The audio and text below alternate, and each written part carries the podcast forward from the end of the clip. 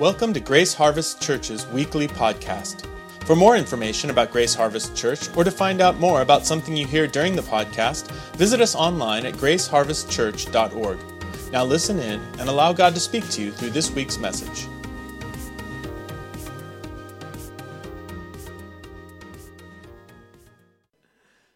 So, you know, we've learned the last four months that God created an astounding universe and a paradise to share with human beings. We learn that human beings are his image bearers, that we are the reflection of God's nature and character. We also learn that we're rebels, that we rebelled against God and we sinned against him. And when we did, not only did we fall, but all of creation fell with us. We learn that God gave a promise to a man named Abraham he started a, a process to turn it all around and to change it all. And Abraham and his offspring were the vessel that God used to begin to restore creation and humanity. We learn that God formed a nation from Abraham called Israel, and that this nation was to carry his promises forth into all the world.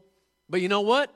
They did the same thing Adam and Eve did. They rebelled and they turned from God and went their own way. And then God sent them these crazy guys in the Bible called prophets. And throughout the Old Testament, these prophets went to Israel, went to Israel's leaders, and they cried out to them and said, Turn back to God and be restored. Sadly, they refused. And God sent them into slavery and allowed their enemies to overcome them, and they were exiled. All of this led to God's plan from the beginning to personally rescue humanity and all of creation with humanity. God came to us personally in the person of Jesus Christ of Nazareth. And we learn that Jesus was full of grace and truth, fully God and fully man. Today, we're going to learn that this Jesus had to die, be buried, and rise again from the dead to redeem and rescue us from the power of sin and death. This is the good news. This is what we call the gospel. Jesus died, was buried, Jesus rose, Jesus ascended, Jesus sent his Holy Spirit, gave us his Holy Spirit, and said, Go into all the world and do what I did. Now go tell them the good news. We don't have to be estranged from God anymore. We don't have to be enemies of God anymore. We can be the friends of God and the family of God because of what Jesus Christ did. Amen? Now, to kind of set that up and illustrate what I just told you, I have a video that I want you to see. And this is a Bible Project video, and it's called The Messiah. I've shown it here before, but it's really powerful, and it captures the idea behind who Jesus is and what he accomplished. Let's show the video. There's this crazy story at the beginning of the Bible. We have Adam and Eve, and they're in the Garden of Eden. And everything in this garden is great. It's exactly as it should be, except there's this one tree that they're told by God not to eat from because it's dangerous and it will kill them. So that's it. Uh, avoid this fruit tree and we're fine. Right. It seems pretty simple. But in this garden, there's a snake, and it starts telling a different story. It says that if you eat of this tree, it's not going to kill you.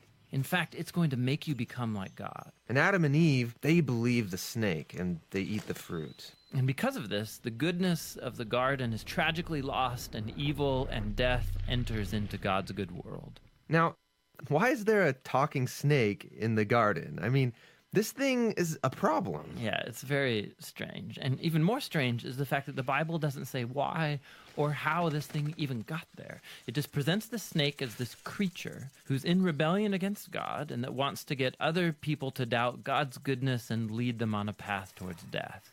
And so, whatever this snake is, it's the source of evil that pervades our world and our lives, even still today. But there is some hope because right here in the story, God makes this really interesting promise to Adam and Eve. That someone is going to come in the future, a son of Eve. And this guy's going to come and he's going to crush the serpent's head and destroy evil at its source. However, during this battle, the serpent is going to bite this guy's heel. So it's like a mutual destruction. Yeah, it's this very strange but beautiful promise. And it's just left hanging there until the next key moment in the story when God singles out this guy named Abraham and says that through his family, goodness and blessing is going to be restored back to all of the nations of the world. And as we follow this family, we get to one of Abraham's great grandsons, this guy named Judah. And he receives this promise that a king is going to come from his line and that the whole world's going to follow this king and he's going to bring peace and harmony and there'll be lots of food and wine and milk and vineyards and it's going to be awesome. The first king that we meet from the line of Judah is a guy named King David. And he's a hero. Maybe he is the snake crusher. But it turns out that David is infected with the same evil as the rest of humanity. He never crushes the snake, just the opposite. However, God makes a promise to David that this king is going to eventually come from his line. But as you go on in the story, one by one, each generation of his sons, they're just total chumps. They give in to the snake, they choose evil, they go after money and sex and power and following other gods. Things get so bad that they run the nation of Israel right into the ground, and the big bad empire of Babylon just takes them out. And so now there are no more kings to even fulfill this promise. So it seems like the whole plan is lost. But during these dark days, there's this crazy group of guys called prophets, and they just kept talking about this coming king and reminding us of the promise that he'll come, he'll defeat evil, he'll restore the garden. Now, one specific prophet, Isaiah, he tells us more about why this king is bitten. Isaiah says that the promised king receives this wound because of humanity's evil and that it kills him. But then all of a sudden he comes back. And Isaiah says it's because he suffered this wound that he can now become a source of healing to other people. But the Old Testament ends, and the snake crushing king that everyone's been talking about never shows up. And this is why, when the New Testament begins, it introduces us to Jesus of Nazareth, not as some random guy, but as someone who comes to fulfill these specific ancient promises. Yeah, we learn that he's from the line of David, Judah, and Abraham. And he goes around Israel announcing that the goodness of God's kingdom is here now. And he begins confronting the effects of evil on people by healing them, by forgiving them of their sins and evil. Many people are now believing that this is, in fact, the promised king. But Jesus began telling his closest followers that he was going to become king and bring peace by taking the full effect of humanity's evil into himself. The fatal snakebite wound. Exactly. And so it seems like the serpent wins. And this story actually would be a tragedy except for what happens next. Jesus rises from the dead. And now Jesus has the power over evil and death for himself. And so the rest of the New Testament is then making this claim that Jesus' power over evil and death has now become available to us to begin confronting the effects of evil in our lives. But even still, death and evil are a real problem in our world all around us. And so the story of the Bible ends by describing this future day when Jesus comes back and he finishes the job. He destroys the snake once and for all, and he restores the goodness of the garden here on earth. Amen. Isn't that a powerful video? It really captures where I want to go today and what I want to share with you. And I want to start by reading my key, my key text from the scripture. And it's in 1 Corinthians chapter 15 in the New Testament. It's verses 3 through 6. And I want to do something a little bit different. I want to ask you to read it with me out loud. So I'll read it from my Bible, but you'll see it up here on the screen. And I'm going to ask you to do something that the church has done throughout its history, and that is the public reading of Scripture out loud. So let's read the Scripture together. Okay, so I want to hear you. Okay, that means I want to hear you. That's mumbling. That's not reading. So no mumbling. You got to read it with me. Okay, 1 Corinthians 15, verse 3. For I delivered to you as of first importance what I also received that Christ died for our sins in accordance with the Scriptures, that he was buried, that he was raised on the third day in accordance with the Scriptures and that he appeared to Cephas, then to the twelve. Then he appeared to more than 500 brothers at one time, most of whom are still alive, though some have fallen asleep. So at the time that Paul wrote this, there were people who had personally seen Jesus rise from the dead who were still alive. And he's making the point that Jesus wasn't just seen by his disciples, he was seen by over 500. And in that text, he points out to us what we might call the simple gospel. Jesus died for our sins, he was buried, he was raised, and he was seen, and there were witnesses to this. Now, why is that necessary? You know, many times when we look at what Christianity is or what the gospel is, people come to this point in the story where they ask the question, why did he have to die? And, and that's really important for us to, uh, to un- understand. We have to understand why Jesus died on a cross and why that took care of our issues, why that ultimately became the means. It's strange. It became the means of us being reconciled to God. A bloody, torturous death makes us right with God. And that's what I want to look at today. And I want to walk you again through the same story that was on the video and what we've been studying as we've been looking at the scripture. And that is this overall story of why we need a Savior. So the first point is simple sin and death entered our world through Adam's sin. Adam sinned, and now we're dealing with the consequences of that personally. Death came to humanity in the Garden of Eden because of disobedience. Listen to Genesis 2 16 and 17. And the Lord God commanded the man, saying, You may surely eat of every tree of the garden, but of the tree of the knowledge of good and evil you shall not eat. For in the day that you eat of it, you shall surely die. Now, if you've ever read the story, one of the things that you notice right away is that Adam doesn't eat the fruit and Eve doesn't eat the fruit, and then both of them go ah, and fall down on the ground, foaming and going into convulsions, and then die. Death actually comes much later. Adam lives to over 900 years old. And we see in his life that death was something that began at that moment, and the death began with the breaking of fellowship because ultimately, the greatest definition of death is separation. Why do we fear death? Why is it that when we think about losing a family member or a friend or we experience that, why is it it affects us so deeply? Because there's separation. We can't talk to him anymore. We can't be with him anymore. Well, when Adam partook of the fruit, the scripture says his eyes were open. He recognized he was naked, and he immediately fled from God and hid in the trees. And they took fig leaves and sewed them on and covered themselves. So, right from the beginning, we see a separation take place, and relationship and fellowship is broken and hindered.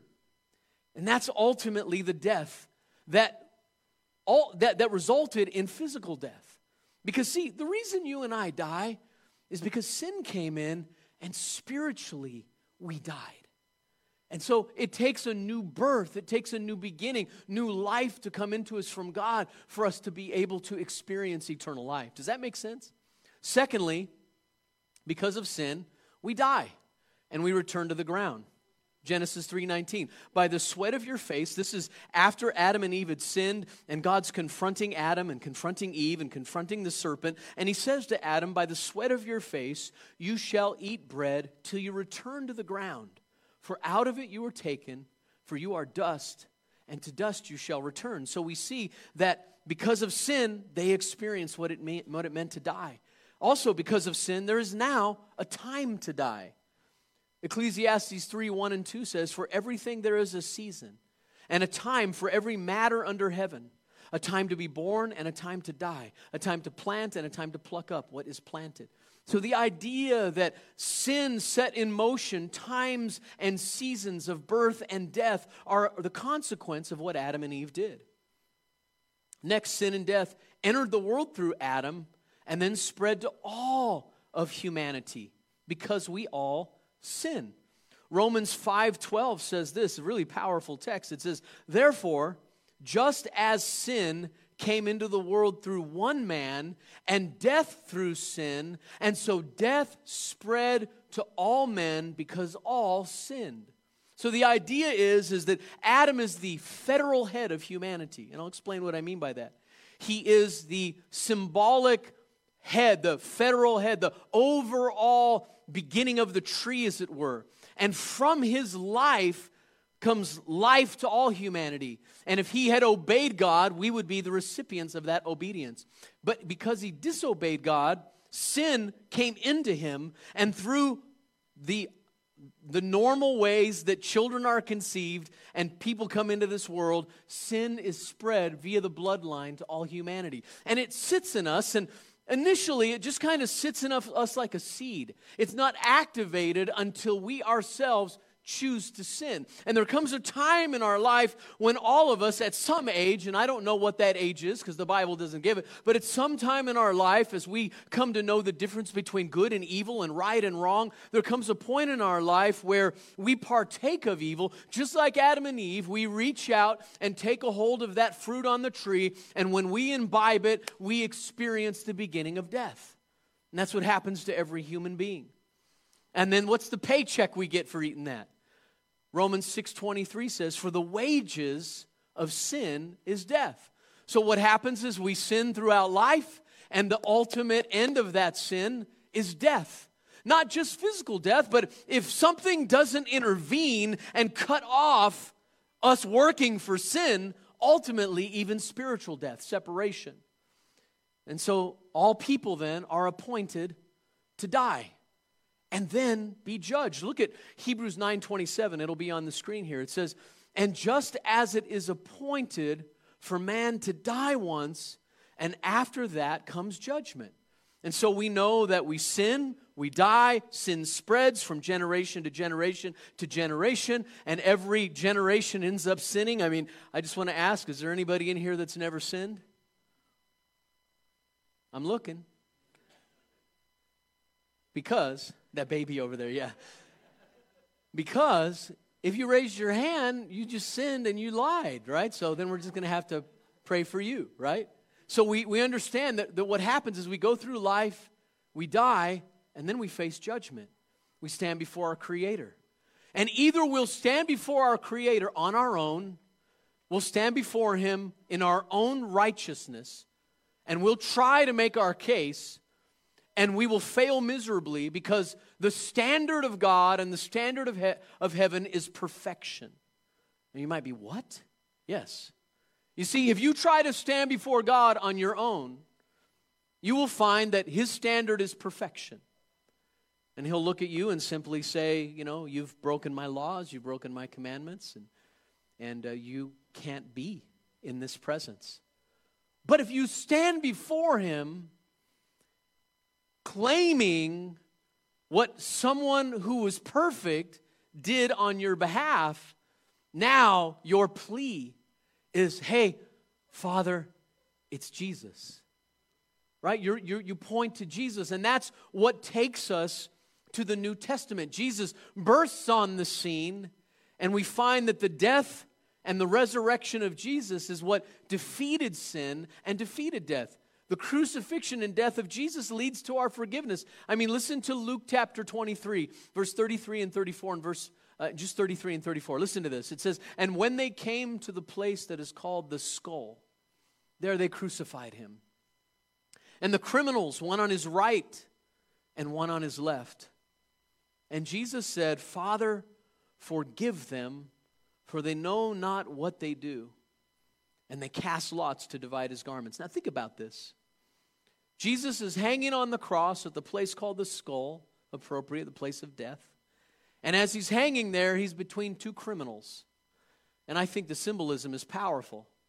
He's between two criminals, he's between you and me, right? And as he hangs on that cross between those two criminals, he looks out over all of the people that are crucifying him the Roman government, the Jewish religious system, all the individuals that are around him, a couple of criminals that are hanging on the cross, one that he ends up dying in the place of, Barabbas. He's, he's up there hanging on that cross, and all of the people, but not just those people, from Adam all the way to Z from A to Z, every human being that will ever be born, ever live on planet Earth. He's looking out over the vast sea of humanity. He's looking out at you. He's looking at, at me, and he's saying, Father, forgive them, for they don't know what they do.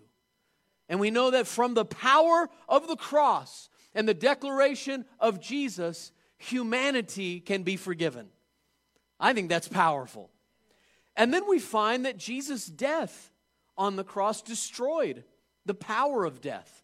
So we know we die, but it, it's what actually, this is the ironic thing death destroys death. Death breaks the power of death, and it releases us from bondage that comes from the fear of death. Hebrews 2:14 And I shared this text last week, it'll be up on the screen. 2:14 and 15. Because God's children are human beings, that's you and me, made of flesh and blood. Jesus also became flesh and blood by being born in human form. For only as a human being could he die, and only by dying could he break the power of the devil, who had the power of death. And only in this way could he deliver those who've lived all their lives as slaves to the fear of dying. So we see here that we can be delivered from the fear of death when we understand He already went there for us. He's passed through there. He's going to hold our hand through it, and it's only temporary. Death is only temporary. Amen. And then we learn that Jesus' resurrection from the dead conquered death ultimately and guarantees our own resurrection. Listen to 1 Corinthians 15 20 and 21. You still with me? 1 Corinthians 15 20 and 21. But the fact is that Christ has been raised from the dead. He has become the first of a great harvest of those who will be raised to life again. So you see, just as death came into the world through Adam, a man Adam, now the resurrection from the dead has begun through another man, Christ. So Adam was the federal head of the first part of humanity. And Jesus is the federal head of a new kind of humanity. He's the second and the last Adam, and he's the one who comes on our behalf to begin creation again. You see, Jesus, excuse me, Adam was in a garden, a beautiful paradise garden, and there at a tree, he sinned. And then he was kicked out of the garden, and a way was blocked back into the garden. Now we see about the second Adam, the last Adam, Jesus. You know what he did? He went to a garden, and there he prayed until he sweat great drops of blood. And then he was taken to a hill and crucified on a what Peter calls a tree. He calls the cross the tree. He's connecting the symbolism. So Jesus is crucified on a tree. Adam and Eve fell at a tree. Jesus is crucified at a tree. And then his body is taken, and where is it taken? It's taken to a garden and it's put in a tomb, and the tomb is barred and closed shut with a rock. But then what does Jesus do to inaugurate a new creation and to begin things all over again? He rises from the dead, rolls the stone back, steps out of the tomb. The way is no longer barred, and he says, I begin anew. I'm the new Adam, and now you come to me not by bloodline, but you come to me by faith in me. What I've done in my death, my burial, my resurrection has redeemed everything that fell in the garden, and now in a garden, I start a new creation, and all who trust in me can rise with me. See, Jesus' resurrection gives us new life and ultimately triumph over death. The scripture teaches we can now be born again through the resurrection of Jesus. Listen to 1 Peter 1 3. It says, Blessed be the God and Father of our Lord Jesus Christ according to his great mercy, he's caused us to be born again to a living hope through the resurrection of Jesus Christ from the dead. Now, think about that. We fell, death came in, now we need new life. New life comes through the resurrection. We trust that Jesus has died and rose again on our behalf. We put our trust in His righteousness, not our own. We trust that He paid for us through His shed blood, not our own. And as we trust Him and His finished work and all that He's done, we rise with Him, and God inserts the very life of the resurrection. What happened in the power of the resurrection, He puts it inside of you and me. That's what we call the new birth being born again. If you've ever heard people throw that term around and never really describe it or explain it, here's what the new birth is. The new birth is God brings his life by his Holy Spirit into you and regenerates your inner person, and you start to live from the inside out as a new creature you have deposited in you the very life of God. And that life of God doesn't leave you, it doesn't come and go. It stays in you and works in you, making you hunger for God, hunger eh, for truth, hunger for righteousness. And even though you might fall on your face a thousand times, you find you don't like your sin anymore and it's miserable now, and you want to please God, and you get up over and over again and you move toward the nature and the character of God because the nature and the character of God lives inside of you.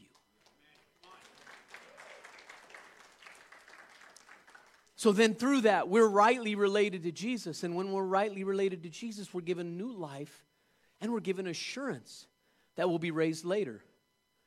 1 Corinthians 15, 22 and 23. And I know I'm going through a lot of scripture today, but I feel like I need to in order for you to see the whole story. Look at this text up here, verses 22 and 23 in the New Living Translation. It says, Everyone dies because all of us are related to Adam, the first man.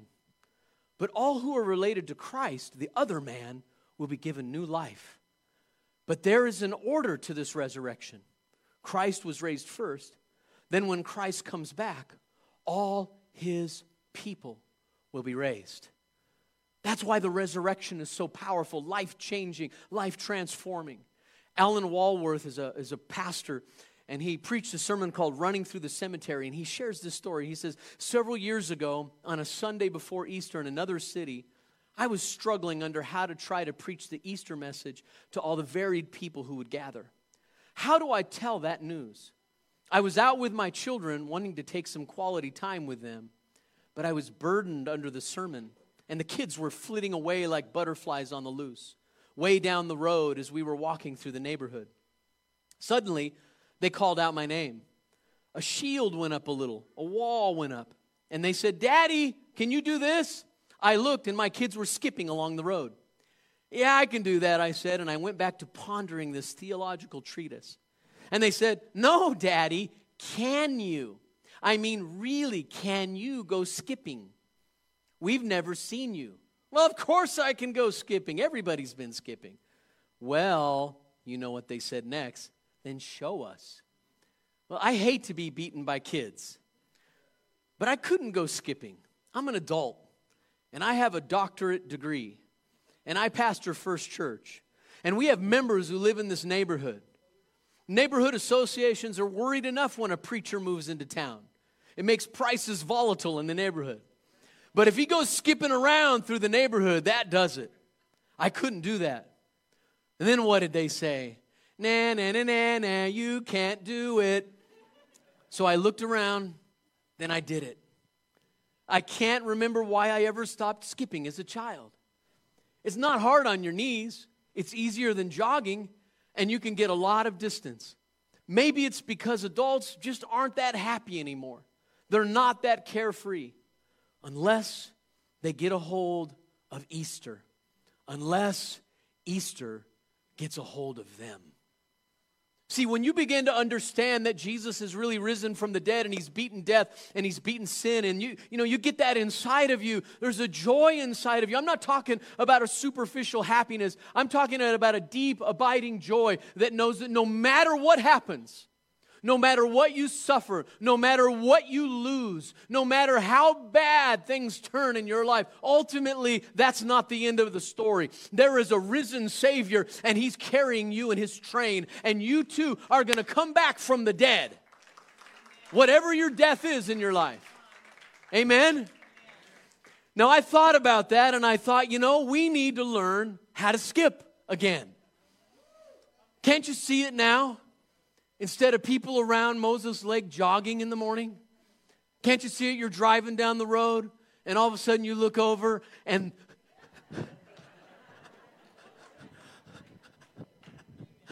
wouldn't that be great? Wouldn't it be great? No, you'd think they were crazy. But it would be our little secret. We would all know the code. Ah, the resurrection got into them.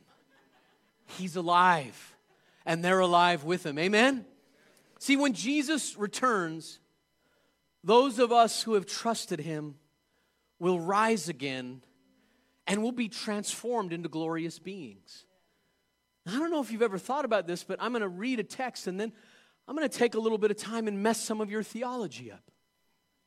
I'm hoping today, before you leave here, that some of you that have come up with some wrong ideas about eternity and life and what's to come will have that adjusted and, and see it in a new light. 1 Corinthians 15, verses 51 through 57. Listen to this. But let me tell you a wonderful secret God has revealed to us. Not all of us will die. Whoa, but we will all be transformed It will happen in a moment, in the blinking of an eye, when the last trumpet is blown. For when the trumpet sounds, the Christians who have died will be raised with transformed bodies. And then we who are living will be transformed so that we will never die. For our perishable earthly bodies must be transformed into heavenly bodies that will never die. When this happens, when our perishable earthly bodies have been transformed into heavenly bodies that will never die, then at last the scriptures will come true. Death is swallowed up in victory. Oh, death, where is your victory? Oh, death, where is your sting? For sin is the sting that results in death, and the law gives sin its power. How we thank God who gives us victory over sin and death through Jesus Christ our Lord. Now, here's the secret there's going to come a day when Jesus Christ will return a second time. And when he does, if you're alive and you believe in him, at that moment, you'll be caught up. Your body will change and you'll be conformed into a new kind of body, a glorified body that will never die and never corrupt. And if you've already died and your body was laid in a grave, dust went back to dust and you returned to the earth from where you came, that body will be called forth with a powerful resurrection life. The same power that raised Jesus will raise up your body from the dead. I don't know how it will work. I don't understand how it all comes back together. I know there's a lot of questions, but I know this you're going to receive a glorified body that will never age, never die, never never get sick, never grow weary, will never cry again from a war, will never again be concerned about an Amber Alert, will never again worry about a loved one dying from cancer, will never again have to deal with the sudden call in the middle of the night that someone that you love took their life or was involved in a car accident, whatever the circumstances may be, it will never ever again happen and you will be glorified. Now, better than that, even be, well, not, not better than that, but along with that. And this is where I'm going to mess up some of your theology. We won't be in heaven. Uh oh. See, a lot of us have been taught that when we die, we're going to go to heaven for eternity. That's not what the scripture teaches. The scripture teaches that heaven is a temporary place until the new heavens and the new earth. And then the scripture teaches that heaven is going to come to earth the new Jerusalem, the dwelling place of God, is actually going to set up shop on a new earth and heaven and earth are going to be married, and the veil that has been over this planet because of sin is going to be removed once for all time, and the two of them are going to meet and they're going to marry, and there's not going to be this separation and this blindness anymore. It's going to be removed once for all time, and we're going to dwell in a new heavens and a new earth that's completely restored in glorified bodies with God, with Jesus, in a glorified body forever and all eternity. And I don't know if that means that we'll get to discover other planets. I don't know if we'll be able to fly. I don't know. I just know it's going to be amazing. And if you say to me, well, you know, that sounds like a fantasy book or that sounds like science fiction, or let me just say this to you. I believe the innate story in every human heart the greatest stories, the stories that impact us the deepest, the stories of magic and powers that go beyond our understanding, the stories of, you know, the, the great stories of, of love and separation and death for redemption, all the stories that move us, all the stories through all history, the epic stories, the stories of, of new worlds and new places, all of that is because we know innately, we know deep in our knower that this isn't all there is and there's more to come. And we yearn for it. And so that yearning, that knowing deep within us, causes us to write the great stories, dream the big dreams, make the great epic movies. Because we know deep inside there's a true story coming one day, and all these other stories are just shadows. But that's the substance. It's the story of a father and his son, and a man and a woman, and a serpent, and death, and a great war and battle for all the ages. And finally, the only way it can all be fixed is a son has to die for his bride. And as he dies for his bride and pays the price for his bride, he comes back to life and he crushes the power of darkness and he gathers the bride. And the bride in the Bible is the church, and they dwell forever and ever for eternity. Right? And it all was happy. They, lived happily ever. That cry in our spirit, that cry in our soul is real. It's the echo of the true story. Does that make sense? So, because of all this, because Jesus rose again and will rise again, and there will be a new heavens and a new earth, we can live with great enthusiasm and we can work hard for the Lord. We have purpose now. You see, let me tell you something. If you're hoping that your retirement, if you're hoping the house you live in, if you're hoping the relationships that you're in, if you're hoping that all your dreams for the future are going to be what ultimately satisfy you and make you happy, you're going to be disappointed. Because you know, something always goes a little wrong. Have you ever noticed that? Right? We, we make these great plans and something undoes them. Stuff goes wrong. Why? We live in a fallen place that's still got the curse of sin on it. And we're broken people ourselves. And, and so I'm not saying we don't strive to make the world a better place. That's why we pray, Your kingdom come, Your will be done. And His kingdom is here right now, and it's working. But let me tell you something all of your hopes and dreams will ultimately be disappointed if you put them in temporal things. And that's why people get cynical. Are you listening to me? That's why people get cynical. People get cynical because they look around our world and they see all the death I spoke of. They see all the pain I spoke of. They see everything go wrong. People betray them, turn their backs on them. Relationships fail. Marriages fail. People die. All those things happen. And we find ourselves looking at the world and we say things like, How could a good God ever let this happen? A good God let it happen because He loved us so much that He let us choose and He let us experience the consequences of doing life our own way. But he pled with us. He begged us. He sent prophets to us. He tells us in the scripture, gee, he came himself as a man. And what did we pay him back with? Crucifixion. Does that prove it or what? But in all of that, in all of that, the reality, the underlying reality is there is a world yet to come. There are things that are being made, and even right now, what you do counts for eternity. It's echoed in eternity every kind act, every water given in every glass of water given in his name, every kind act, every time you go to your job and you don't feel like being there, but you do the right thing and you, you give your best at your job, every time you change a poopy diaper, mommies, and you're like, oh, that's nasty, but you recognize this child is a gift from God and you change that poopy diaper every time you help a neighbor, every time you do the right thing when you could have done the wrong thing, every time you bring a little bit more of the kingdom of heaven to earth, and it counts and it matters and it works and it's not in vain. Come on, am I talking to anybody? You see, you see, this idea that, you know, what I'm sharing with you about the, the new world to come is just some kind of pie in the sky that makes you, you know, so heavenly minded you're no earthly good, that's baloney.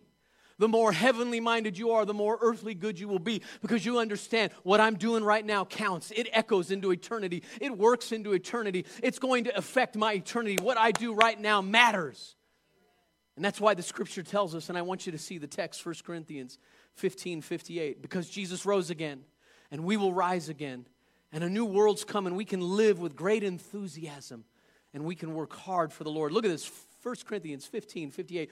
So, my dear brothers and sisters, be strong and steady, always enthusiastic about the Lord's work.